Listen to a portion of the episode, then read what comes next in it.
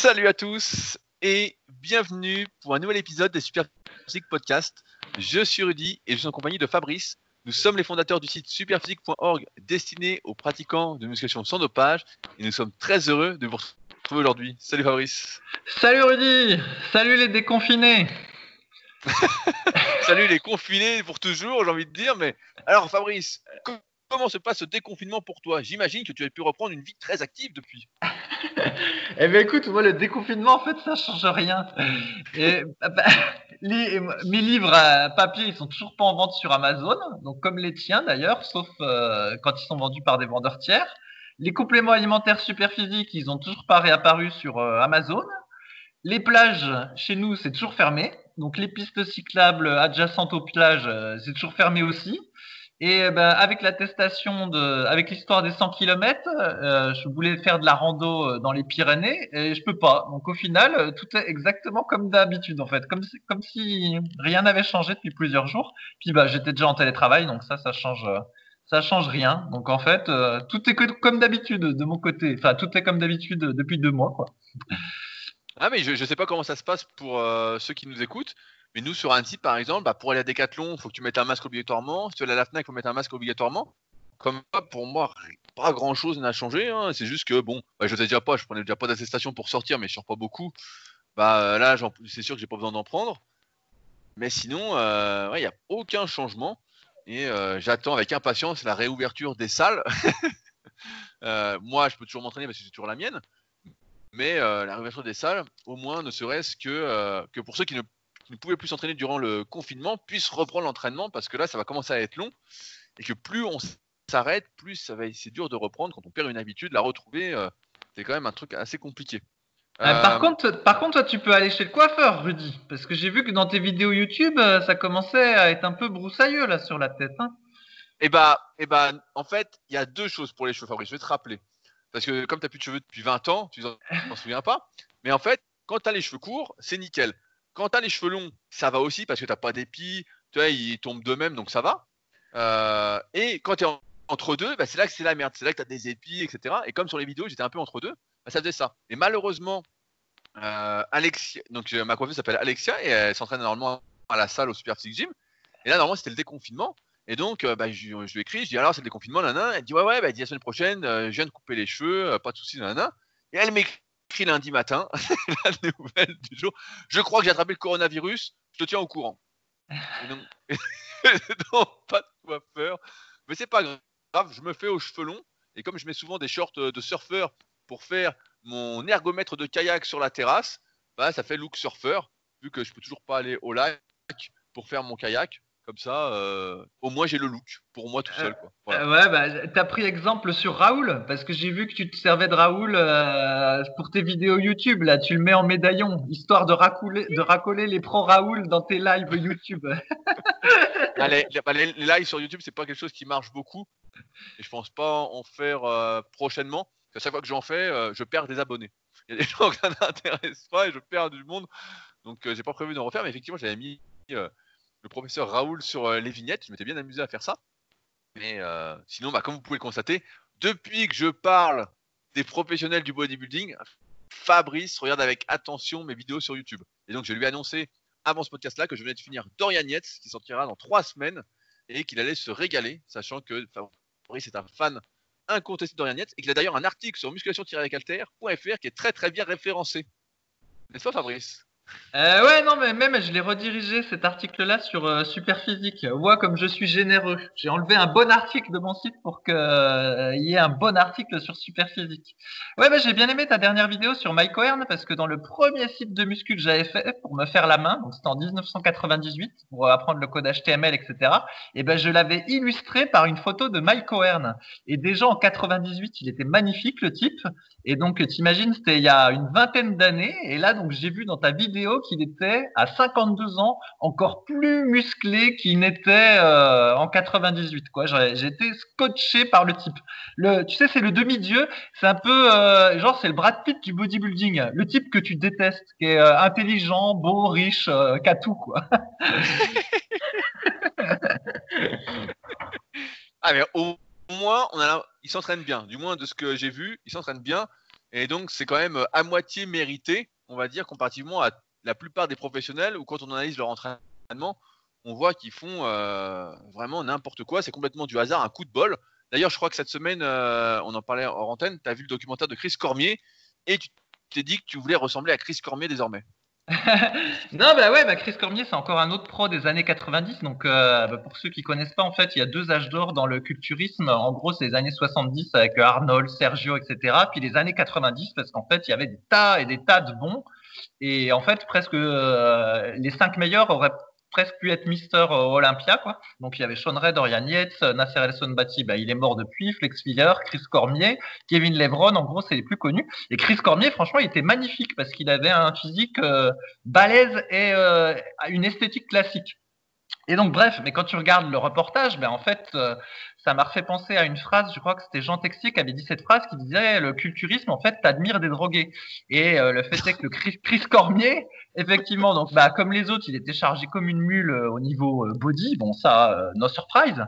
Mais c'était un gars qui adorait faire la fête en fait. Et dans le dans le reportage, ça explique qu'il passait vraiment beaucoup beaucoup de temps à faire la fête et qu'il faisait un usage des drogues récréatives. Voilà, c'est comme ça qu'on dit, les drogues récréatives. En gros, il prenait de la coke. Et donc, euh, il se tapait plein de nanas, etc. Donc, il avait vraiment un mode de vie euh, débridé.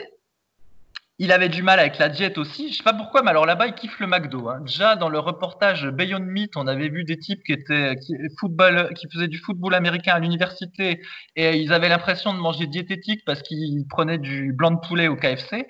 Et ben bref, euh, eux aussi, la Flex Wheeler et Cormier, ils ont les accros au McDo.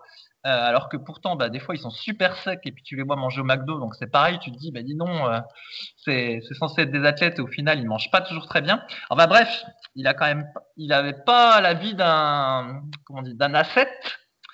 Euh, et bah, pour autant, voilà, il était toujours dans le top 5, Cormier, donc voilà. Mais malheureusement, bah, ça n'a pas très très bien fini parce que, bah, comme les autres, il a eu des gros problèmes de santé, une opération au niveau du bas du dos, tout ça. Et c'est un, c'est un peu triste quoi parce que c'est des mecs quand tu les regardes quand tu es euh, ado ou jeune homme tu te dis c'est des demi-dieux et puis en fait euh, bah, quand tu creuses finalement c'est des demi-dieux drogués qui finissent mal. Alors que Mike O'Hearn tu vois qui était un demi-dieu eh ben c'est toujours un demi-dieu pour le moment en tout cas. Non mais c'est vrai et là c'est ce qui est marrant c'est que c'est des documentaires en fait sur lesquels je tombe quand je fais mes recherches pour faire mes vidéos sur YouTube et ces documentaires qui sont passés complètement inaperçus euh, qu'on trouve sur le net à 5 euros en streaming ou euh, à télécharger et qui sont euh, assez bien faits, qui sont pas tout à fait de la même trempe que The King de Coleman, mais qui sont quand même vachement bien. Et c'est vrai qu'on voit, bah là j'ai prévu de toute façon une vidéo sur Flex Weller, mais également sur Cormier. C'est vrai que quand on voit ça, on se dit putain, mais les gars, on finit vraiment en miettes. Et sans parler de tous ceux qui sont morts depuis, donc on parle de Nasser El Sombati, Mike Matarazzo. là, il y a, je dis à Fabrice, la semaine dernière, il y a un culturiste professionnel qui s'est suicidé. là, il y en a un autre qui a fait une crise cardiaque euh, il y a deux jours, mais qui est encore en vie pour l'instant. C'est quand même. Euh, et c'est vrai que quand on est adolescent, euh, on est gamin, etc., qu'on débute avec ça, on se dit putain, mais les mecs sont super, etc. Et puis là, 20 ans après, ils finissent tous mal. Et ça me rappelle une interview qu'il y avait eu dans le tome 5 du guide pratique du bodybuilding de Jean Texier, de Mike Menzer. Et dedans, il était interrogé sur les effets négatifs des produits dopants. Et Menzer disait Ah, oh, mais moi, je ne connais personne qui a eu des effets secondaires avec les produits dopants. et depuis, le mec est mort. Son frère est mort genre deux jours après. Et là, c'est l'hécatombe. On a l'hécatombe, les mecs euh, meurent tous les uns après les autres. Euh, et c'est limite même plus une surprise, quoi. Hein. Et là, comme on voit Coleman qui peut plus marcher, euh, qui est sous morphine à longueur de journée, on voit Flex Weller qui s'est fait amputer d'une jambe il y a pas longtemps. On voit Cormier qui a, on a l'impression qu'il a plus du tout de physique, il a un peu de bide, il marche comme un petit vieux, il est tout voûté. On se dit, oh putain, qu'est-ce qui se passe, quoi? Qu'est-ce qui se passe? C'était prévisible aussi. Mais à l'époque, il y a 20 aussi. Ah Paul, Diet qui ressemble plus à rien, euh, Lipriest qui est pas terrible. Alors tous ces types-là, euh, c'était des demi-dieux, voire Paul Diet, c'était un monstre. Le type, c'était un monstre et maintenant, il ressemble à rien. Hein. ça ah fait mal. Hein. Non, mais euh, bah, il y, en a un qui survit, par contre, c'est Dexter Jackson, pareil, je voulais l'aborder en, vidéo, qui a 50 ans et qui est toujours en super forme, quoi, hein, qui fait toujours, je crois qu'il a fait, il a fait deuxième à l'Arnold cette année, donc toujours là, quoi, le Dexter. Mais euh, il a gagné Olympia en 2008, je sais pas si tu souviens encore à l'époque. Il avait battu Cutler. Euh, je pense que c'était une victoire qui était un peu donnée pour le récompenser de sa, longévité, de sa forme semblable année après année. Mais euh, il est toujours là pour l'instant. Et puis ça se trouve du jour au lendemain, clac. Mais bon, c'était pas un type quand on le voit s'entraîner qui s'entraînait très très lourd. On le voit, bah, je ferai une vidéo dessus de toute façon, mais quand surtout en congestion, il fait pas mal de supersets, etc. c'est pas le type qui va se dépouiller, alors que Cormier, par exemple, c'était un type qui mettait très très très lourd à l'entraînement. C'est un type, euh, il, faisait, il a également fait du coucher alter de mémoire avec des haltères 90 comme Coleman. Il en, a fait, il en a fait un peu moins, il a fait que 5 ou 6 reps. Il avait fait 10 reps à 180 à l'incliné. À la presse à cuisse, il était connu pour être hyper fort. Euh, c'était vraiment un type voilà méga fort et qui mettait super lourd. Et on voit que quand on met super lourd, bah, ça finit pas bien. Surtout si en plus on s'acharne. Donc euh, les mecs se sont acharnés quoi. Donc voilà. On en reparlera en vidéo. N'oubliez pas d'aller voir ma chaîne sur YouTube. Euh, je voulais revenir sur un truc la semaine dernière. On rigolait sur le fait que d'après des statistiques sérieuses, euh, plus d'un tiers des Français ne changeaient pas de slip tous les jours. Et donc, j'avais posé la question des caleçons en mérinos. Est-ce que tu t'en souviens, Fabrice? Oui, oui, oui, j'avais été assez choqué de ta question parce qu'elle sous-entendait qu'en fait, tu cherchais une texture qui soit respirante pour euh, pouvoir conserver tes caleçons plusieurs jours de suite. et donc, euh.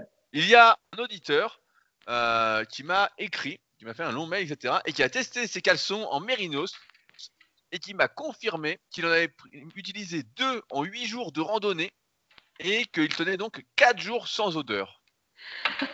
Donc j'ai pensé que ça ferait un super cadeau d'anniversaire pour toi Fabrice prochainement pour tes randonnées dans les Pyrénées. Donc ne t'inquiète pas, je n'oublierai pas ton anniversaire, je vais t'envoyer des caleçons en mérinos. tu pourras faire partie de ces Français qui ne changent pas de slip tous les jours, ni même tous les deux jours. Bon bah, mais, euh, mais a priori ça marche. Ah, ok, bah prends la grande taille parce qu'à force de faire des fentes arrière, euh, j'ai le fessier rebondi, mec, alors. Euh, également, on voulait revenir sur la recette qu'a donnée Fabrice la semaine dernière qui nous a fait pas mal rigoler. Le spa pruneau, cette recette d'alcoolique qui vaut presque la croûte. Et ce que vous ne savez pas, c'est que Fabrice, en fait, fait ça tous les soirs. ah non, c'est pas vrai. T'es fou. Alors, est-ce que cette semaine, on a une nouvelle recette? Non, non, non, désolé. cette, semaine, euh, cette semaine, j'en ai pas. Ben, J'essaye de faire des, des, variantes de mes crackers, mais tu sais, euh, chaque variante, comme tu peux pas mélanger, faire plusieurs changements en même temps, parce qu'après tu sais pas ce qui marche, ben, tu fais un petit changement à la fois, tout ça, donc euh, ça prend du temps, ça prend du temps. Et ben, parce qu'il faut savoir que les recettes, je les teste, euh, parce que des fois, tu as des livres de recettes sur Amazon euh, je citerai pas de nom. Et en fait, tu vois dans les commentaires, les gens ils écrivent euh, j'ai fait la recette et en fait ça marche pas, ça n'a pas été testé quoi. Et tu as l'impression que des fois il y a des bouquins où ils ont piqué des recettes sur internet, mais c'est pas testé, tu vois. Mais en fait, tester ça prend du temps. C'est comme quand on découvre un nouvel exo de muscu, avant de s'épancher auprès du monde entier en disant ouais c'est un exo super, etc. Et eh ben il faut l'avoir pratiqué euh, de nombreux mois et donc tout ça ça prend du temps. Voilà. Alors, euh, j'ai oublié de le dire, mais pour ceux qui nous découvrent aujourd'hui, nous ne sommes pas que deux rigolos. nous sommes les cofondateurs du site superphysique.org, donc destiné aux pratiquants de musculation sans dopage, à partir duquel nous avons développé tout un écosystème, à savoir notre marque de compléments alimentaires. Tout à l'heure, Fabrice parlait qu'on n'était plus vendu sur Amazon actuellement, mais qu'il est toujours disponible sur superphysique.org/slash nutrition. Euh, c'est Street qui prépare vos colis euh, tous les jours avec amour, avec beaucoup d'amour. Il vous le montre sur Instagram pour ceux qui le suivent. Euh, mais également, euh, avec Fabrice, on a écrit chacun des livres, donc Musculation avec Alter, disponible sur musculation-alter.fr. Le mien est le guide de la musculation naturelle. Et à partir de celui-ci, qui est euh, une sorte de consécration, bien avant, j'avais écrit, qui sont des versions plus poussées du livre, la méthode super physique, des formations super physiques également. Et je propose aussi du coaching à distance depuis 2006. On a également une application euh, qui est disponible sur les stores, qui est SP Training. Si vous vous entraînez en musculation et que vous nous écoutez régulièrement, je vous invite vraiment à tester. Le premier mois est gratuit et après ça vous coûtera moins d'un euro par mois. Autant dire qu'on vous fait un sacré cadeau. Et on a développé donc pas mal de projets autour, comme la salle Superphysique, le Superphysique Gym à côté d'Annecy, la Villa Superphysique juste à côté aussi, euh, le club Superphysique que euh, où Fabrice a décidé de participer l'année prochaine. Il me l'a soufflé dans l'oreillette. Il participera en catégorie catégorie vétéran 2, donc euh, clubsuperphysique.org. Je pense que j'oublie sans doute certaines choses, mais qui me reviendront peut-être.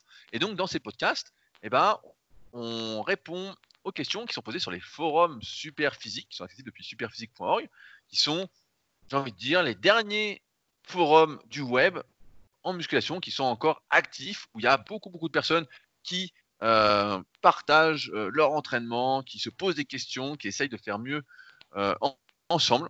et qui sont également les plus vieux forums du web, puisqu'ils appartenaient à Fabrice en 1999 et qui ont été transformés en Superphysique à la création du site en 2009. Et donc cette semaine, on a eu plein, plein, plein, plein de questions hyper intéressantes.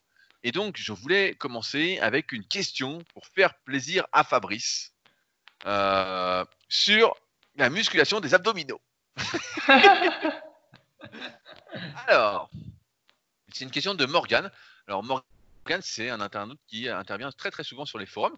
Et à chaque fois, euh, j'ai l'impression qu'il est perdu. À chaque... Dès qu'il voit quelque chose euh, sur le net, peu importe de qui ça vient, on a l'impression qu'il est perdu. À un moment, je crois qu'il parlait euh, d'urinothérapie. Donc bon, ça partait un peu dans tous les sens. Et donc récemment, il y a Kylian, qui est membre de la Super Physique Team, avec qui j'ai fait un podcast il y a pas longtemps et qui a une chaîne YouTube que je vous invite véritablement à suivre, qui a fait une vidéo sur ce qui est selon lui le meilleur exercice pour les abdominaux et qui est selon lui, encore une fois, des crunchs au gravity boots, c'est-à-dire des crunchs avec la tête en bas, euh, suspendus par les pieds, euh, et que ce serait donc le meilleur exercice et que ça allait l'air plus intéressant que les crunchs sur Swiss Ball, que notamment Fabrice adore, ou que les crunchs à la poulie haute, que je serais plus à même de recommander. Le constat, c'est, d'après Kylian, euh, de dire que cet exercice permet de mettre moins de pression dans le ventre, de décompresser la colonne, et donc est moins dangereux que les crunchs classiques, et qu'on peut en faire donc sans risque. Euh, maintenant, euh, la question, je vais la reformuler, c'est est-ce que le crunch avec les Gravity Boots est un bon exercice pour muscler et développer ses abdominaux, dans le sens où doit-on tous acheter des Gravity Boots? Fabrice euh, alors attends, parce que c'est un crunch ou un sit-up? Moi, pour moi, l'exercice, parce que du coup, j'ai pas regardé la vidéo. Non, non, c'est un, crunch. pardon. ah, ah, ah, je visualise pas. Alors, parce que pour moi, l'exercice, c'était le même que dans Rocky 4 tu vois, où il s'accroche les pieds et où il fait un système. Et donc, euh, donc tu es suspendu euh, par les, par les pieds au Gravity Boots et moralité, donc tu as ton torse qui est parallèle au sol ou qui est euh, à la verticale aussi? Non, non, qui est à, qui est, à la verticale. Hein. Oui, es, à la verticale et donc tu, fais... tu fais juste un crunch. Ah d'accord, bah t'as quasiment pas de résistance en fait du coup dans cette position. Comme c'est curieux. Ok, Bon, alors, euh, bah, je... suis un peu très. Je tu as la résistance, tu as la résistance de ton haut du dos. Ouais, ouais, bah, ça, ça, ça, ouais. Enfin bref, je suis assez sceptique sur cet exercice. En plus, avoir la tête en bas, bah, tu vas avoir le sang qui va à la tête, donc rapidement, tu vas devenir tout rouge et ça va pas être agréable du tout. Et donc, euh, moi, je me demande si Kylian, il a pas mis cet exercice-là euh, un petit peu comme ça pour booster sa chaîne, alors que peut-être il ne pratique pas régulièrement. à voir. Moi, je reste effectivement sur les meilleurs exercices pour les abdos. Bah, c'est effectivement le crunch euh, à la Swiss Ball ou éventuellement le crunch sur Abmat. Et justement, j'en ai refait il y a pas longtemps euh, du crunch sur Abmat. Et quand tu le fais en amplitude euh, assez importante, donc en gardant quand même la tension sur les abdominaux, hein, exactement comme le crunch au ballon suisse, faut pas relâcher les abdominaux quand on est dans la position basse. Hein. Et ben, franchement, ça te défonce les abdos, mec. Hein. Et j'étais surpris parce que sur le forum Superphysique, il y a des gens qui, dans une discussion sur la maths, disent qu'ils font des séries de 50. Alors, je ne sais pas comment ils font la série de 50, mais pour moi, c'est impossible. C'est déjà en faire 20 en amplitude complète. Euh, franchement, c'est déjà, tu les sens bien, les abdos. Et euh, ça te laisse des courbatures le lendemain si euh, tu l'as pas fait depuis longtemps, ce qui est bien la preuve que ça bosse à fond les abdos. J'avais fait, avant d'avoir la mat et la Swiss Board, je faisais beaucoup de crunch avec halter au sol. Et effectivement, ben, on n'est pas trop sûr que ce soit bien pour le dos. Donc déjà, l'amplitude est beaucoup plus faible qu'avec le ballon suisse et euh, l'abmat. Et en plus, tu n'as pas le bas du dos soutenu. Donc euh, bon, il y a, une controverse de savoir si c'est bon ou pas bon. Et le fait de mettre l'alter, ça augmente la difficulté, mais c'est pas aussi difficile que, euh, enfin c'est pas aussi bien que l'abmat ou le ou le ballon suisse. Après, comme pour ceux qui s'entraînent chez eux, il faut quand même rajouter un mouvement pour le bas des abdos et enrouler la colonne vertébrale par le bas parce que ça fait beaucoup de bien au bas du dos. Euh, souvent avec la musculation, bah, le bas du dos est beaucoup sollicité, on a tendance à être euh, cambré, tout ça, et donc ça fait du bien d'avoir un mouvement où on va faire euh, un relevé de bassin. Et donc à la maison, comme si jamais vous n'avez pas de barre de traction comme moi, l'idéal c'est d'être suspendu à la barre de traction puis de faire le relevé de bassin euh, au niveau de, en étant suspendu. Mais on peut le faire au sol et pour éviter que ce soit trop facile, eh ben, il faut le faire juste après votre série de, de crunch à la mat ou au ballon suisse Et comme ça, ben euh, voilà, faire 50 reps, ça brûle et ça va, c'est acceptable. Et du coup, ben vous avez euh, un exercice pour le haut des abdos, puis un exercice pour le bas des abdos. Alors après, Rudy, lui, il est fan du crunch euh, à la poulie haute, qui permet de lester facilement. Mais le problème, c'est que ben, on a vite fait d'avoir le bassin qui part en arrière. Et moralité, c'est un exo assez technique. Parce que dès qu'on va commencer à forcer, eh ben, il faut être sûr de bien placer son bassin.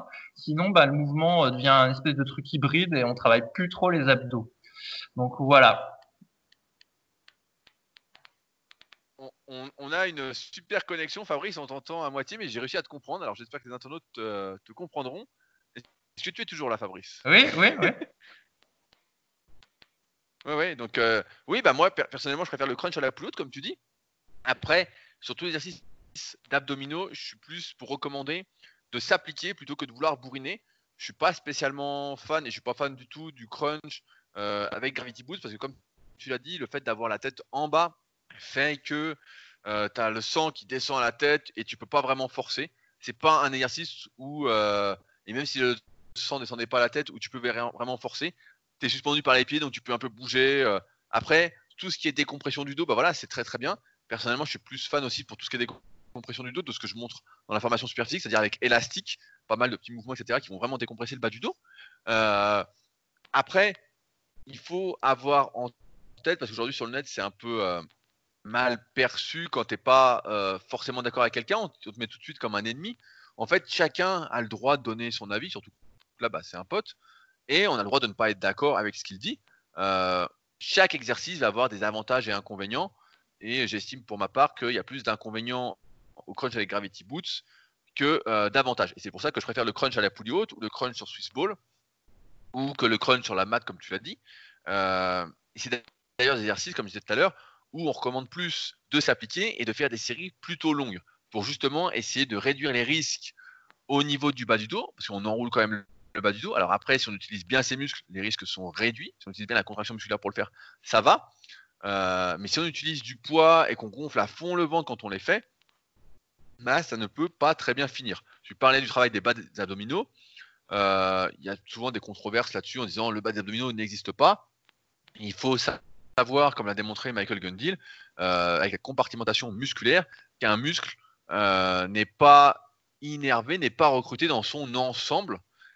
C'est comme s'il y avait une compétition de recrutement au sein du même muscle même sans portions différentes. Ainsi, quand on fait du crunch, bah, tout le monde le sent, ça brûle plus en haut des abdominaux, en haut du grand droit. Et quand on enroule par le bas, ça brûle plus, si on fait bien le mouvement en enroulant par le bas, plus le bas des abdominaux. Ce qui montre bien qu'on arrive à localiser plus ou moins le travail sur un même muscle, malgré le fait qu'il n'y ait pas euh, plusieurs portions.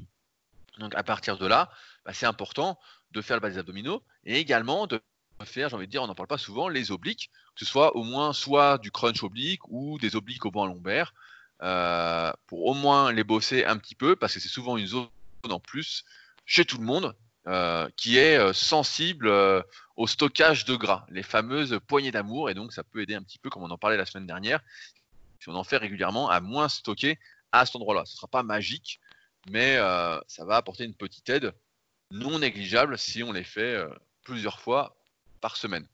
Euh, enfin, je voulais dire un autre truc, bah, j'ai perdu la tête. Euh, oui, je voulais dire que aujourd'hui, il y a vraiment beaucoup, beaucoup de vidéos.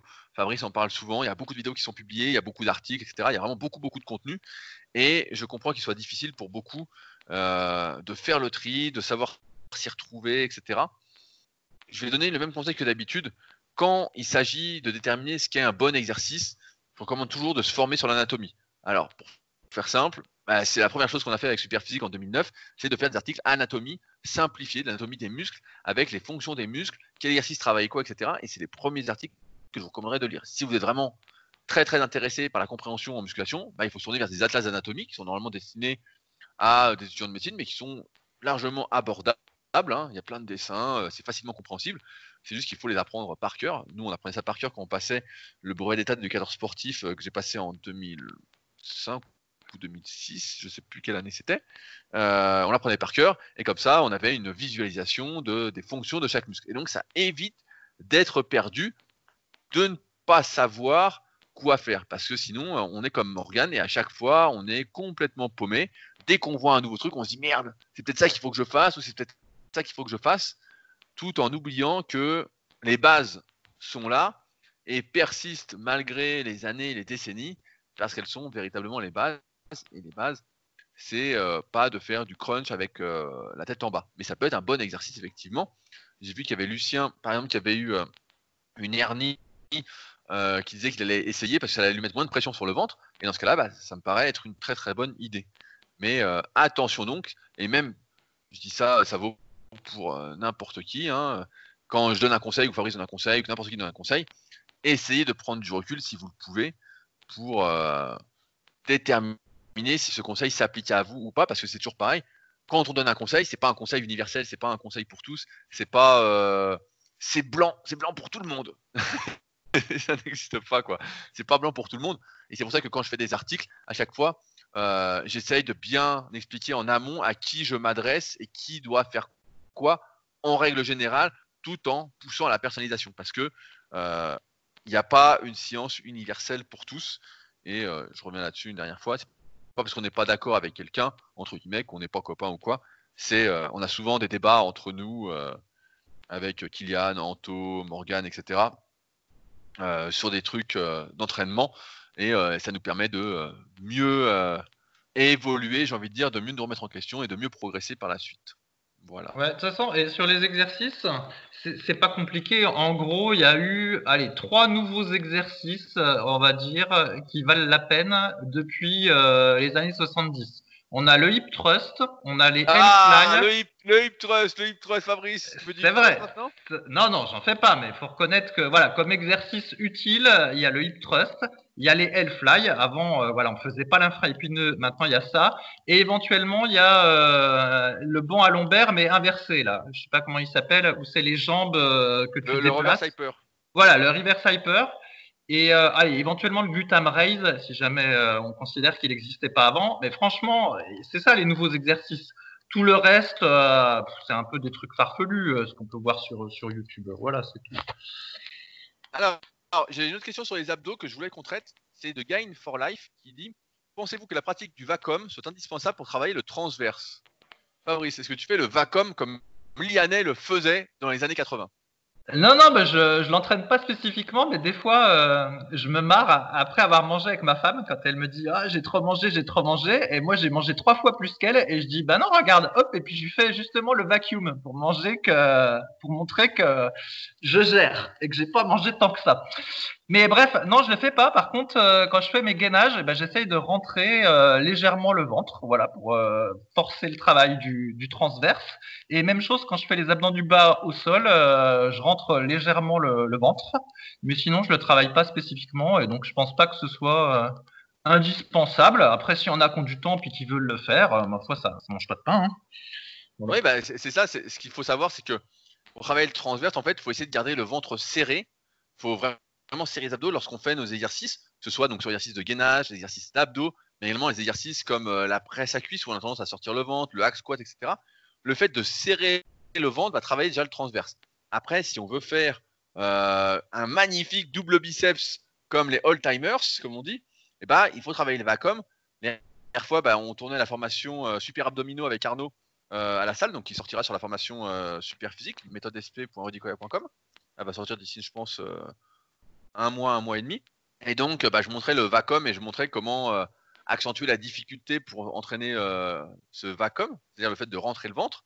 Et euh, c'est vrai que si tu t'entraînes à rentrer le ventre régulièrement, vraiment à fond, et eh ben en fait, tu à le rentrer de mieux en mieux et tu arrives à la fin à faire comme Yogi Kudu. Pour ceux qui auront la référence, tu te souviens, Fabrice, de Yogi Kudu ou pas? Mmh, Non, non. Ah, t'as pas cette référence-là? Bah, C'était un mec qui passait partout dans les magazines, dans le monde du muscle, il passait à la télé. C'était un yogi justement qui arrivait à rentrer le ventre à fond et qui faisait une sorte de vague latérale avec son ventre. ça ah.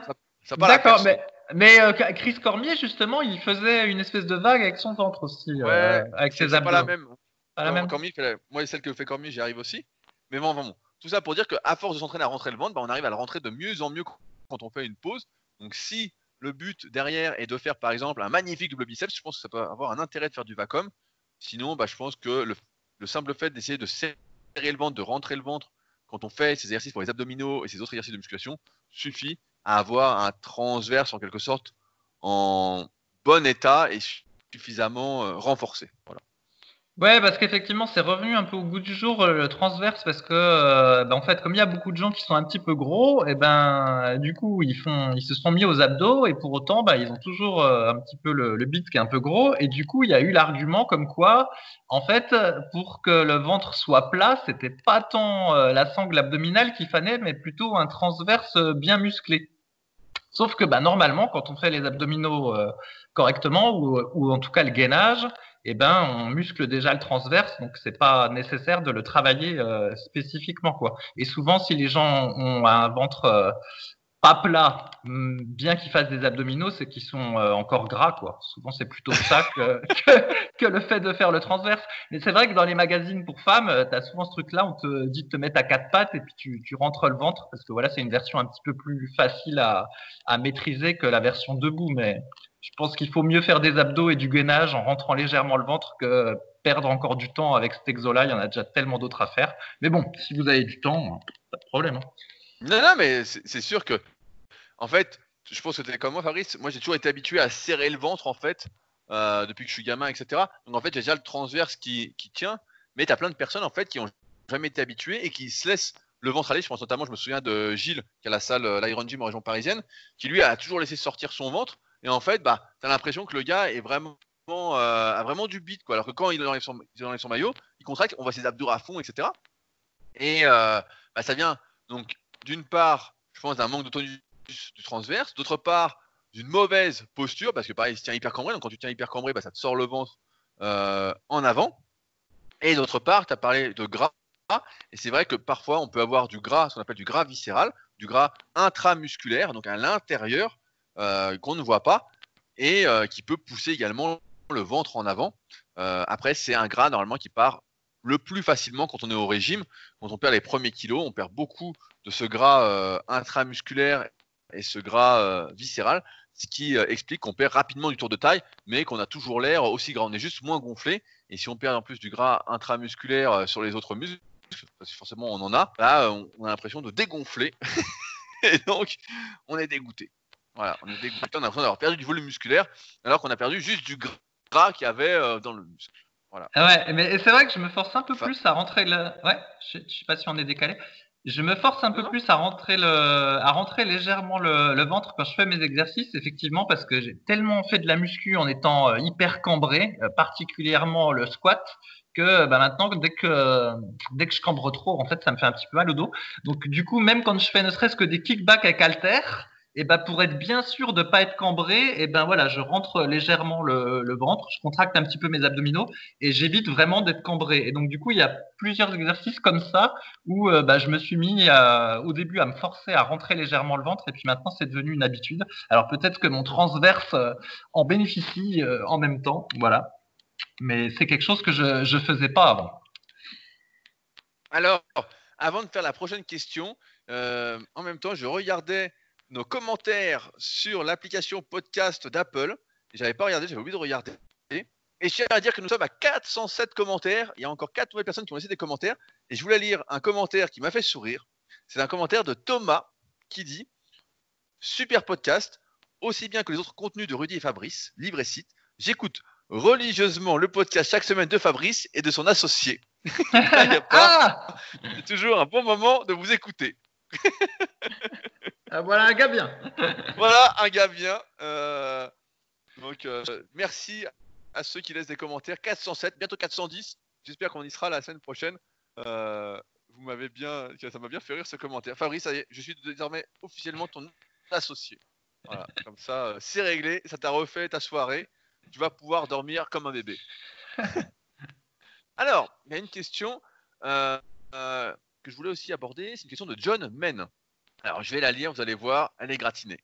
Salut à tous, je viens vous voir aujourd'hui car mon beau-père, médecin du travail, ancien médecin généraliste, est persuadé et veut me faire comprendre qu'en fait, lors d'un entraînement de musculation classique, il n'y a pas de micro-fissure, pas de lésion, on ne déchire pas et on ne détruit pas le muscle, il n'y a pas lieu de le réparer. Cela fait maintenant un an que je me renseigne, que je pratique, donc pour moi, ce qu'il me dit est un peu difficile à digérer. Il prétend également qu'une alimentation normale pour un entraînement de musculation et donc pas de suralimentation en protéines m'aurait permis d'atteindre les mêmes résultats. Résultats qui ne sont pas extraordinaires pour un nombre de pratiques sérieuses, mais tout de même présents. Selon lui, c'est avant tout l'entraînement qui me permet d'être plus musclé, pas seulement l'alimentation. Euh, je ne suis pas allé très loin dans la discussion avec lui car je n'ai pas envie de m'embrouiller. Il prétend qu'en réalité, qu'il ne figure nulle part dans ses recherches de documents médicaux une preuve que les muscles se détruisent lors d'un entraînement et trouve cette information plus qu'erronée fumeuse. J'ai donc décidé de mener des recherches médicales sérieuses et approfondies pour corroborer mon point de vue sur la musculation. Euh, il m'a également suggéré de ne pas trop me suralimenter en protéines, puisqu'il prétend que sur le moyen et long terme, il est possible d'avoir des dommages sur la santé. Je sais que ça peut être vrai et qu'il faut avant tout varier ses sources de protéines. Enfin bref, qu'en pensez-vous? Quelqu'un aurait-il des sources sérieuses et pas d'études imprécises à me partager pour essayer de pouvoir discuter? Car je connais les bases théoriques sans pour autant pouvoir les expliquer de manière approfondie. Par exemple, les termes anaérobie et aérobie qui sont assez obscurs pour moi. Il les a mentionnés, mais je crois en expliquant qu'il y avait des liaisons dans un travail anaérobie, mais je ne suis plus sûr. Merci. Fabrice, qu'est-ce qu'on fait quand quelqu'un n'est pas d'accord avec soi-même? Et eh ben en fait, moi, dans le temps, j'essayais de convaincre l'autre personne, et puis avec le temps, j'ai compris que ça n'avait pas grand intérêt, donc maintenant, je m'en tape. Mais euh, euh, en fait, c'est vrai que c'est navrant ces histoires de médecins, parce que déjà, il y a, il y a 30 ans, quand euh, moi je faisais de la muscu en étant adolescent, et ben déjà le médecin traitant, euh, enfin mon médecin, il, il, avait dit des conneries autour de la muscu, de la muscu, et puis déjà dans les années 2000, les médecins disaient des conneries dans la muscu, sur la muscu, puis on s'en marrait sur les forums. Alors les clichés c'était toujours le même, donc il y a l'histoire, euh, faut pas se supplémenter en protéines parce que c'est pas la peine. C'est les produits dopants, c'est les produits dopants. Voilà, où ça va te ça va te tuer les reins. Il y a le fait que ça va arrêter ta croissance parce que du coup ton muscle se développe et après ça empêche l'os de pousser. Euh, il y a ça. Et puis bah là, ce, truc-là, c'était nouveau, là, cette histoire de qu'on ne détruise, qu'il n'y ait pas de micro déchirure quand on quand on faisait de la muscu. Alors sous cette partie, qu'est-ce qui se passe quand on s'entraîne? Je vais te la laisser parce qu'en en fait, ça m'intéresse pas tellement celle-là. Après sur la partie euh, Franchement, si c'est des micro-déchirures, des micro-fissures ou je sais pas quoi, euh, peu importe. En tout cas, il y a un dégât qui se passe, sûrement de plusieurs ordres. Et puis, bah, après, on répare ce dégât et on surcompense. Le détail, euh, ça n'a pas grande importance. Après, sur les protéines, et là, c'est vraiment très, très sourcé euh, au niveau des études. Pour les pratiquants de musculation, les pratiquants de sport de force, en fait, un apport protéique plus important que la personne normale entraîne des gains plus importants. Il y a des tonnes d'études qui le montrent. Euh, et pas que des études qui ont été financées par des sociétés de compléments euh, alimentaires. Alors après, effectivement, c'est au niveau du nombre de grammes, combien c'est. Alors il y en a qui disent qu'à partir de 1,4 grammes par kilo de poids de corps, c'est bien.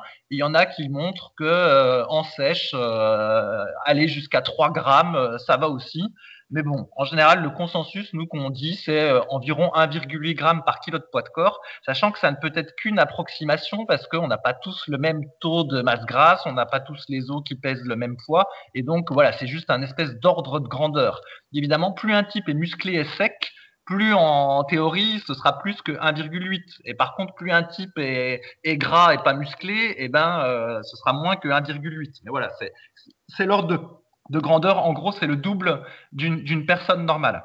Après, sur le fait que ça nique les reins, en fait, c'est pareil, il y a des études qui montrent qu'il euh, faut vraiment prendre de grosses quantités pour que ça abîme les reins, genre 4 grammes par euh, kilo de poids de corps, puis pendant longtemps. Mais de toute façon, c'est pas du tout ce qu'on préconise. Si vous faites juste 1,8 ou 2 grammes, il n'y a pas de problème.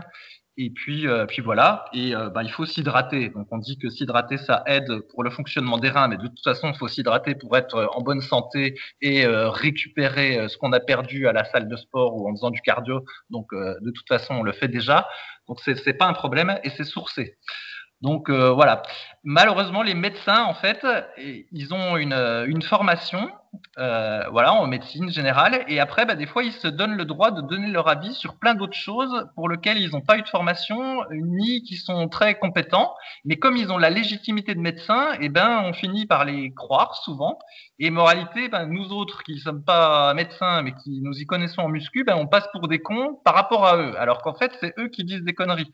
Et sur la croissance osseuse, c'était à mourir de de rire, quoi, d'imaginer que parce que tu es trop musclé, tes os vont arrêter de pousser, tu vois, parce qu'ils vont être bloqués par le muscle.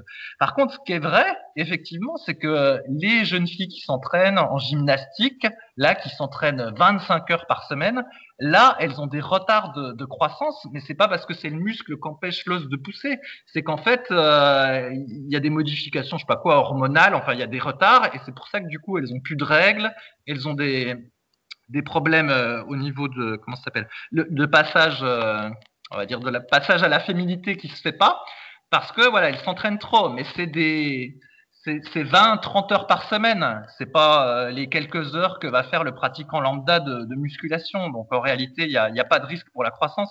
S'il y a un risque quand on fait de la muscu en étant adolescent c'est que bah des fois on a une jambe qui est vraiment beaucoup plus petite que l'autre parce qu'on a des poussées de croissance qui sont déséquilibrées.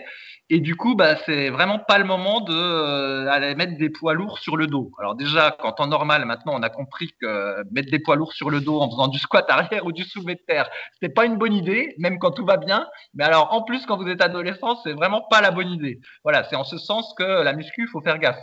Mais sinon, il n'y a pas de risque de retard de croissance, il n'y a pas de risque de se niquer les, reins si vous consommez un peu plus de protéines, mais pas trop. Et puis bah, après, euh, sur la micro-déchirure musculaire, quand on s'entraîne, j'ai hâte d'entendre tes connaissances en, en physiologie Rudy.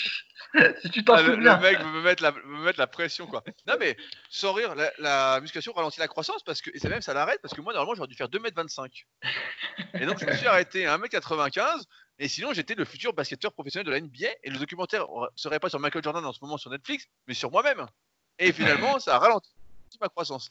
Euh, sans, rien que sur, sur les os, euh, il y a Texier qui disait à l'époque dans euh, Visa pour le bodybuilding que de faire de la musculation durant sa croissance et notamment des exercices un peu en étirement, en prisage, etc., pouvait justement tirer un peu sur les os et aider par exemple à avoir les clavicules un peu plus longues. Euh, ou avoir les os un peu plus épais, etc. Donc lui disait ça à l'époque, et euh, je pense que c'est quelque chose qui peut se tenir en termes de, raisonnement. Euh, sur le fait de convaincre, ben, comme tu l'as dit, quand on est jeune, on a envie de convaincre, etc.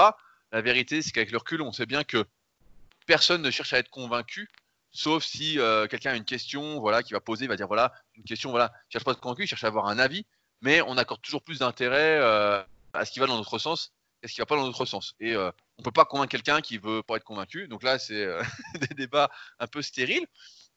Concernant les protéines, bah, tu as bien dit les choses, je ne vais pas revenir là-dessus. Enfin, sur les micro-déchirures, entre guillemets, on a quelques articles sur le site sur les courbatures qui sont justement un témoin qu'il y a eu des dégâts.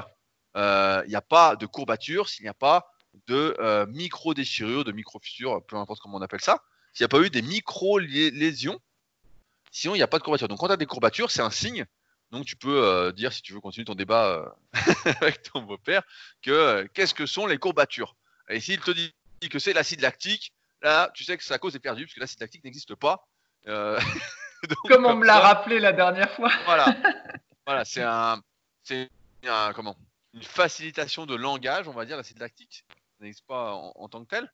Et donc, s'il te dit, bah, c'est juste l'acide lactique, tu sais que là, de toute façon, c'est cause perdue, ça sert à rien de discuter ça va presque se remettre en question. Après, à la fin, tu parlais justement du travail anaérobie, etc.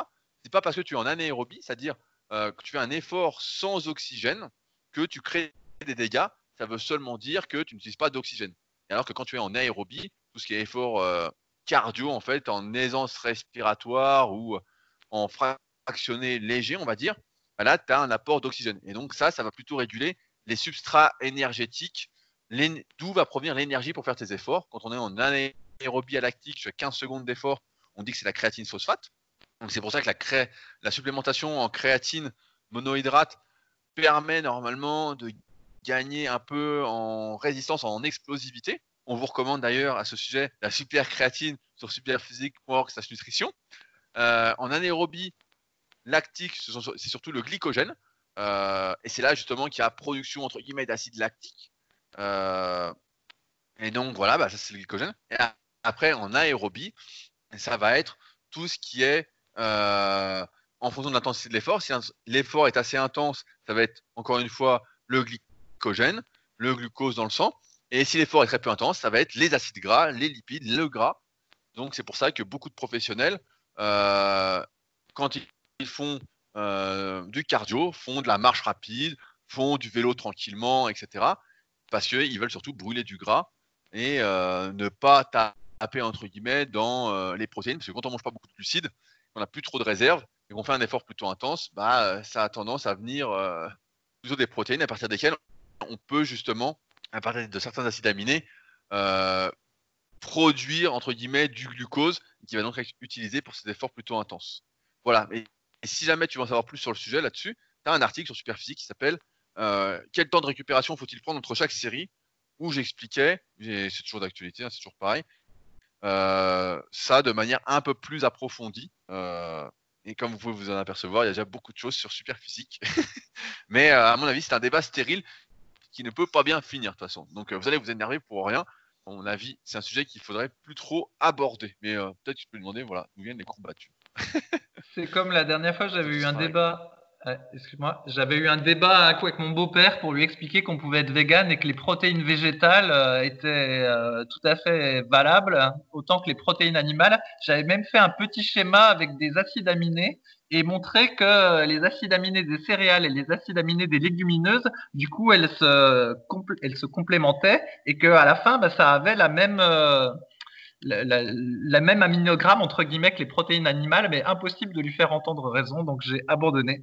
Comme tu l'as dit, en fait. il, a, raison, il a raison, il a raison. à mort le véganisme.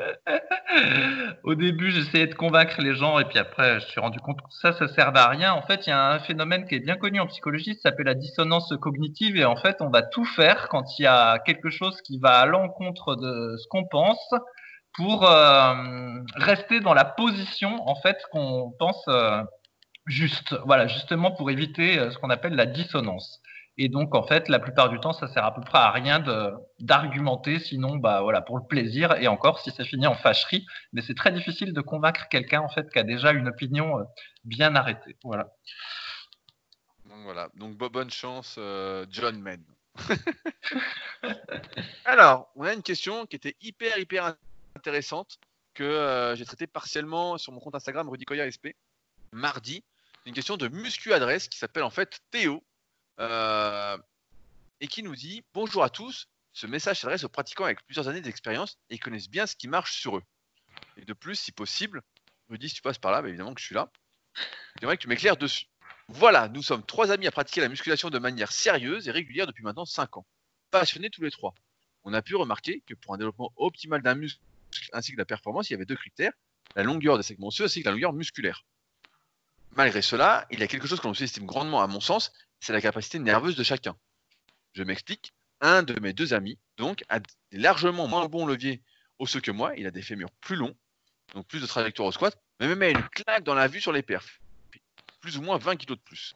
Je sais que cela peut paraître ridicule de se comparer, mais je tiens juste à dire que le système nerveux est bien trop sous-estimé, car il influe grandement le conditionnement et l'énergie à l'entraînement. Par exemple, cet ami ne dort que 5 heures par nuit, mais a de l'énergie pour s'entraîner de manière normale le lendemain, une différence frappante également, c'est le conditioning. Juste avant de soulever une barre, lui, il la soulève sans même réfléchir, alors que moi, à l'inverse, j'ai besoin de me mettre en rogne comme si ma vie en dépendait. Voilà, j'aimerais savoir s'il y a vraiment des différences de système nerveux ou plutôt d'influx nerveux entre les individus et si ces différences influent réellement le potentiel de développement musculaire total d'un individu au final, plus que juste les critères visuels. J'espère avoir été clair. Merci à tous de vos futures réponses. Je trouve que c'est une excellente question. Fabrice. Euh, ouais, ouais, bah, on en a déjà parlé plusieurs fois. moi, je, en fait, je le sous-estime pas du tout. C'est juste que, effectivement, on en parle moins, puis on sait pas trop le quantifier parce que c'est un petit peu caché, mais c'est évident qu'il y a des différences de système nerveux absolument énormes. Moi, j'ai déjà vu plusieurs fois. Donc, déjà, il y a celui qui arrête la muscu. Moi, j'arrête une semaine, je perds euh, déjà un petit peu de force, en fait, alors que, voilà, il y a des gens qui arrêtent un mois et euh, ils ont quasiment rien perdu sur leur barre. Et donc, c'est essentiellement nerveux, en fait. Il y en a qui qui ont un système nerveux qui conserve même sans sans s'entraîner entre guillemets. Et euh, il y a plein de clichés entre qu'on a dans la vie qui s'appliquent un peu. Par exemple des fois on va dire de quelqu'un tu vois c'est un nerveux c'est une petite teigne etc et il s'avère qu'effectivement le type tu le mets sur une barre mettons qu'on va dire que Yann 66 il est comme ça et le type en un instant il va s'énerver et, et bombarder et faire plein de reps. Alors que moi comme Théo effectivement, je suis plutôt euh, lent, concentré, faut que je rentre dans ma séance, tout ça. Puis quand je pousse, c'est assez lent. Quand je donne un coup de poing, c'est lent. Quand je cours, voilà, je suis lent. Euh, tu vois, j'ai du mal à être explosif. J'aime pas, c'est pas mon truc. Euh. tout doit être un petit, tout est un peu lent chez moi. Mais en contrepartie, par contre, je peux tenir longtemps et être concentré longtemps, tout ça. Et donc moi je suis pas une petite teigne en fait. Moi je serais un calme. Voilà, on appellerait ça un calme. Et oh, c'est trop, trop, gentil un calme. On va dire un, un paresseux, une limace, un escarpe. Voilà, et par exemple, donc il y a un type dont je parle souvent euh, parce que euh, c'est vraiment la caricature. Donc c'est mon, pote qui s'appelle Kowok, son pseudo, mais qui veut pas qu'on dise son vrai prénom parce qu'il est un peu, euh, il est un peu parano. Et ben lui, c'est un peu la force tranquille en fait, le type. Le type, voilà, il a, il, a toujours faim, tout ça. Il s'entraîne, euh, il s'entraîne sérieusement, mais pas trop euh, par rapport, on va dire, à moi. Et pourtant, ben voilà, il est, il est, fort. Quand il s'arrête, il reprend vite. Il est toujours fort. Voilà, c'est la force tranquille où euh, il pousse et, tout va bien. Et effectivement, il y a des grosses différences nerveuses. Alors après, il y a plein de trucs pour essayer d'évaluer si on est nerveux ou pas nerveux pour la muscu. Alors en général, c'est assez corrélé à l'explosivité, c'est ce qu'on a vu. Hein. Donc après, euh, ça peut être par exemple si on est si on est beau en son longueur ou en bon en détente sèche, il y a des chances qu'on soit explosif des cuisses et que du coup on soit naturellement fort des cuisses et que indépendamment du reste, on ait un bon potentiel pour les cuisses. Après pour le haut du corps, c'est un petit peu plus compliqué à, à tester, mais souvent voilà ceux qui font euh, pas beaucoup de reps euh, avec leurs 5 euh, RM, ont tendance à être plus explosifs et en général à avoir euh, plus de potentiel entre guillemets musculaire, alors que ceux qui font beaucoup de reps avec leurs 5 RM, donc leur euh, le comment? Qu'est-ce que je voulais dire? Oui, ceux qui font beaucoup de reps. Ceux qui font beaucoup beaucoup de reps sont, ont moins de potentiel, tu voulais dire. Euh, ouais, c'est ça. Sauf que c'est pas avec le 5 RM parce que ça n'a pas de sens vu que 5 RM c'est le Ouais, ouais, avec, avec, 85% de son maxi. Voilà, avec 85% de son maxi. Voilà, c'était pour ça que c'était incohérent ce que je disais. Mais oui, effectivement, il y a des différences nerveuses. Alors, Rudy, lui, il, a, il est un petit peu nerveux. C'est une petite teigne, Rudy. mais moins que Yann. ouais, je, je sais pas, parce que euh, bah, là, on parle de Yann, mais Yann, il est, plus, il est meilleur sur des séries longues. Et dès que c'est un peu lourd, il arrive pas trop. Alors que moi, justement, euh, série longue, bah, après, il y a je vais, faire un, récapitulatif, mais effectivement, comme tu l'as dit, le problème, c'est le système nerveux, on en a beaucoup, beaucoup parlé au début de Superphysique. On a fait des articles comme euh, Muscles et Force. Euh, également des articles sur la prise de force, on a beaucoup parlé. Et euh, c'est vrai que par période, bah, des fois, on parle de certaines choses, d'autres de moins. Et c'est vrai que c'est difficilement quantifiable. Alors que la longueur des segments osseux et les différentes longueurs musculaires, dans le tome 1 et le tome 2 de la méthode Superphysique, je les ai vraiment imagés en images, en vidéo. C'est assez facile avec ça de de s'analyser et de déterminer une sorte de potentiel, des facilités, des difficultés, des exercices où on va être doué ou pas. Alors que le système nerveux, bah voilà, c'est très très difficile. Et c'est pas qu'on sous-estime, mais c'est que euh, malheureusement, ouais, on peut pas le quantifier. Et c'est hyper, ça influence énormément la force. Maintenant, moi j'ai tendance à penser avec le recul que euh, c'est pas un facteur limitant de la prise de muscle si on n'est pas très nerveux. Euh, même que c'est un facteur aggravant le risque de blessure, dans le sens où si on est moins fort, on arrive à mettre moins lourd, etc., mais qu'on progresse euh, quand même petit à petit, etc., bah, euh, on a moins de chances de se détruire les articulations, on a moins de chances euh, de finir en miettes comme Chris Cormier, Coleman, etc., même si en plus il y a des produits dopants, et que c'est mieux en fait si on n'est pas très fort. Alors après, forcément pour l'ego c'est moins bien, mais j'ai tendance à penser que ça n'a pas spécialement d'impact sur le développement musculaire. Me souviens de Cyril de la team Superphysique à l'époque qui mettait ses entraînements et que j'avais déjà vu s'entraîner également. Il était pas méga fort, il était fort, mais comparativement à sa masse musculaire, il n'était pas super fort. Je me souviens qu'il faisait, euh, je sais plus, il faisait les bras, je sais plus, à 16 ou 18 kilos euh, en curl incliné, c'était bien, mais c'était pas énorme comparativement à ses bras. On aurait pu s'attendre à ce qu'il mette 22, quoi, par exemple. Et voilà, après, bon, il s'appliquait, etc. Mais euh, tout ça pour dire que je pense pas que ce soit très limitant. Euh, et contrairement à ce que dit Fabrice, moi je suis plutôt nerveux et justement, dès que je m'énerve, bah, je peux vraiment mettre euh, très très très lourd. Plus je m'énerve, plus je vais mettre lourd. Et euh, ce qui fait qu'après, l'effort va plus ressembler à un, effort euh, nerveux qu'un effort musculaire. On en parlait il y a quelques semaines vis-à-vis du club super physique et des performances parfois qui sont postées par certains, ou des perfs parfois sont, sont postées en étant presque exclusivement nerveuses et où le travail musculaire est pratiquement absent. Et je pense que quand tu n'as pas justement cette nervosité, ton effort est tout de suite beaucoup plus musculaire. Alors que quand tu es nerveux, tu vas avoir tendance à vouloir exploser, à vouloir euh, avoir un entraînement qui ressemble plus à ta, psychologie, à ton caractère.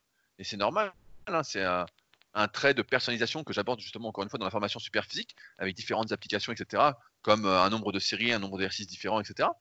Euh, mais ouais, il y a des grosses, grosses différences entre individus, et c'est pour ça que les comparaisons sont toujours difficiles. Quand on est toujours à se comparer avec autrui, en fait, à moins d'être le meilleur des meilleurs des meilleurs, mais bon, ça doit pas être le cas.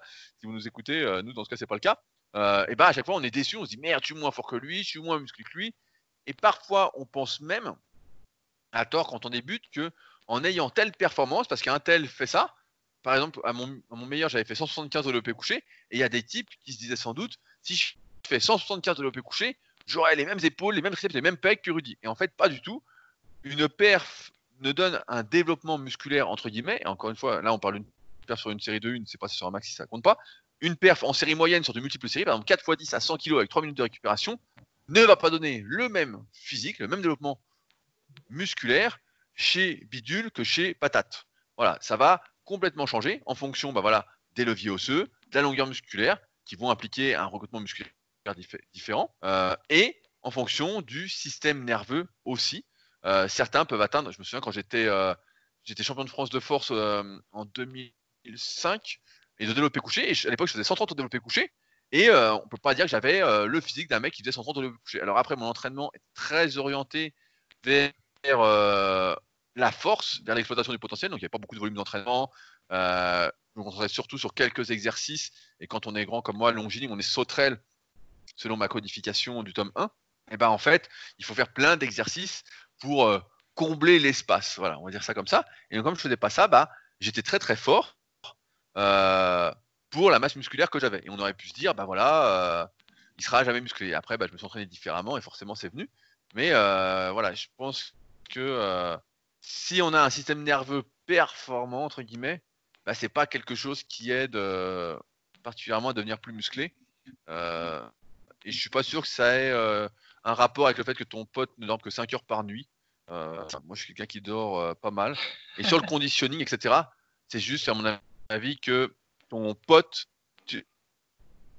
Qu'est-ce qu'il rigole, ce Fabrice Tu m'entends Ouais, ouais, je t'entends, Rudy. Euh, bah, du coup, je t'ai fait perdre le fil. Je voulais compléter. Ouais, ouais, je croyais qu'on était en, décalé. Non, non. Alors, attends, je voudrais. Vas-y, vas-y. Je voulais compléter un truc. En fait, si je disais que le système nerveux, ça pouvait être un peu corrélé avec le potentiel, c'est parce que j'associais un système nerveux explosif euh, à également des, des muscles peut-être qui auraient euh, une prédominance plutôt euh, rapide, tu vois. Oui, oui, tout à fait. Alors après, peut-être que ça peut être complètement déconnecté, mais moi, il me semble qu'en général, quand tu es explosif, bah, c'est un, tu as le bon système nerveux, et en plus, tu as euh, une proportion de, muscles, de fibres rapides avec un plus gros potentiel, plus élevé. quoi. Et en général, quand tu as un système nerveux merdique, euh, quoique ça, doit, ça se travaille évidemment, et eh ben, j'aurais tendance à penser que tu as aussi plutôt une prédominance de, fibres lentes euh, dans les muscles en question. Mais bon. Non, mais c'est vrai, vrai, ce que tu dis, parce qu'en fait, faut savoir que c'est l'influx nerveux que tu envoies, entre guillemets, qui va déterminer euh, le type de fibre que tu as. Donc c'est vraiment, euh, si demain tu n'es plus du tout nerveux, tu es vraiment très très lent, tu es amorphe, etc., tes fibres rapides vont se transformer en fibres lentes. Et à l'inverse, même si c'est moins vrai dans ce sens-là, tes fibres lentes, si on leur envoie des influx nerveux vraiment euh, très très rapides, et ben elles vont se transformer en, en fibres rapides. Fibres lentes. Les fibres lentes vont se transformer en fibres rapides, je perds mon fil. Ça c'est vrai. Maintenant, j'ai envie de dire, euh, est-ce que dans des cas, à part les cas extrêmes, je pense qu'on a tous suffisamment de fibres rapides et euh, qu'on les développe, euh, elles ont toujours du potentiel pour se développer. Il y en a toujours à développer. tu vois, par exemple, en électrostimulation, on sait que l'une des caractéristiques de l'électrostimulation, c'est que ça recrute préférentiellement les fibres rapides parce que c'est celles qui sont justement en superficie du muscle. Et comme les électrodes sont placées bah, en superficie du muscle, ça les développe plus et on sent bien que la contraction est complètement différente d'une contraction euh, habituelle lorsqu'on fait de la musculation, où on a tendance à plus sentir l'intérieur de nos muscles, j'ai envie de dire, et que euh, on sent beaucoup moins cet extérieur de nos muscles. Mais euh, oui, oui, c'est sûr que l'influx nerveux joue, mais j'ai tendance à penser avec le recul que c'est quand même beaucoup, beaucoup plus dangereux. Alors de là à dire que plus on a de potentiel pour se muscler, plus c'est dangereux à terme. c'est peut-être, c'est peut-être ça finalement. Ouais, et d'ailleurs, mais justement, comme là, il y a eu un, confinement, bah, il y a des gens qui se sont pas entraînés pendant deux mois. Donc, euh, si jamais ils ont repris maintenant, d'ailleurs, c'est même pas évident vu que les salles sont toujours fermées. Mais s'il y en a, voilà, qui ont eu une longue période d'arrêt, eh ben, ils peuvent se souvenir que quand moi, je m'étais arrêté, je crois, cinq semaines euh, lors de mon voyage en Amérique du Sud, et où en plus, j'avais pas mangé, puis j'avais perdu euh, pas mal de poids. Et ben, j'avais dû perdre à la louche, je crois que c'était 25 ou 30% de mes perfs quand j'avais repris. Donc après, c'était revenu euh, plus ou moins vite, mais voilà, en cinq semaines, j'avais j'avais dû perdre 25% sur toutes mes barres. Je me souviens, ma charge de travail, c'était devenu ma dernière charge d'échauffement avant de partir en voyage. Donc c'était assez terrible. Donc du coup, bah voilà, si vous vous avez arrêté la muscu pendant deux mois, puis que là vous reprenez, et eh bah dites-nous en commentaire euh, combien vous avez perdu. Et si vous avez peu perdu, bah, c'est probablement que vous avez un bon système nerveux. Et si vous avez perdu comme moi, bah, c'est que vous avez un système nerveux euh, comme moi, plus adapté à l'endurance qu'à la, la muscu. Voilà. Ouais, mais il y, a aussi le fait, tu vois, on parlait de Kovok tout à l'heure, c'est que toi, tu n'as pas un solide appétit. Alors que Kovok, lui, a un solide appétit. On parlait de force tranquille. Lui, on ne l'imagine pas trop nerveux de base, même si quand il se met sous la barre, on voit qu'il s'énerve. Mais il a un bon appétit, alors que toi, tu as tendance à maigrir et lui a tendance à grossir. On a dit la semaine dernière, pendant le confinement, la plupart des gens avaient pris 2,5 kilos. A priori, d'après tes révélations, celui-ci a pris 5 kilos. ah, il va voir que je te raconte tout. Il va plus vouloir me raconter. il va plus vouloir te raconter. Et euh, donc, tout, ça pour dire que ça joue aussi euh, l'alimentation parce que moi, je suis comme toi. Si je m'arrête, bah, je perds extrêmement vite de la force. Je perds très très vite en, nerveux. Mais malgré tout, je reste euh, explosif. Après, les différentes que j'avais fait, ça date, hein, parce que ça longtemps que je ne me suis pas arrêté.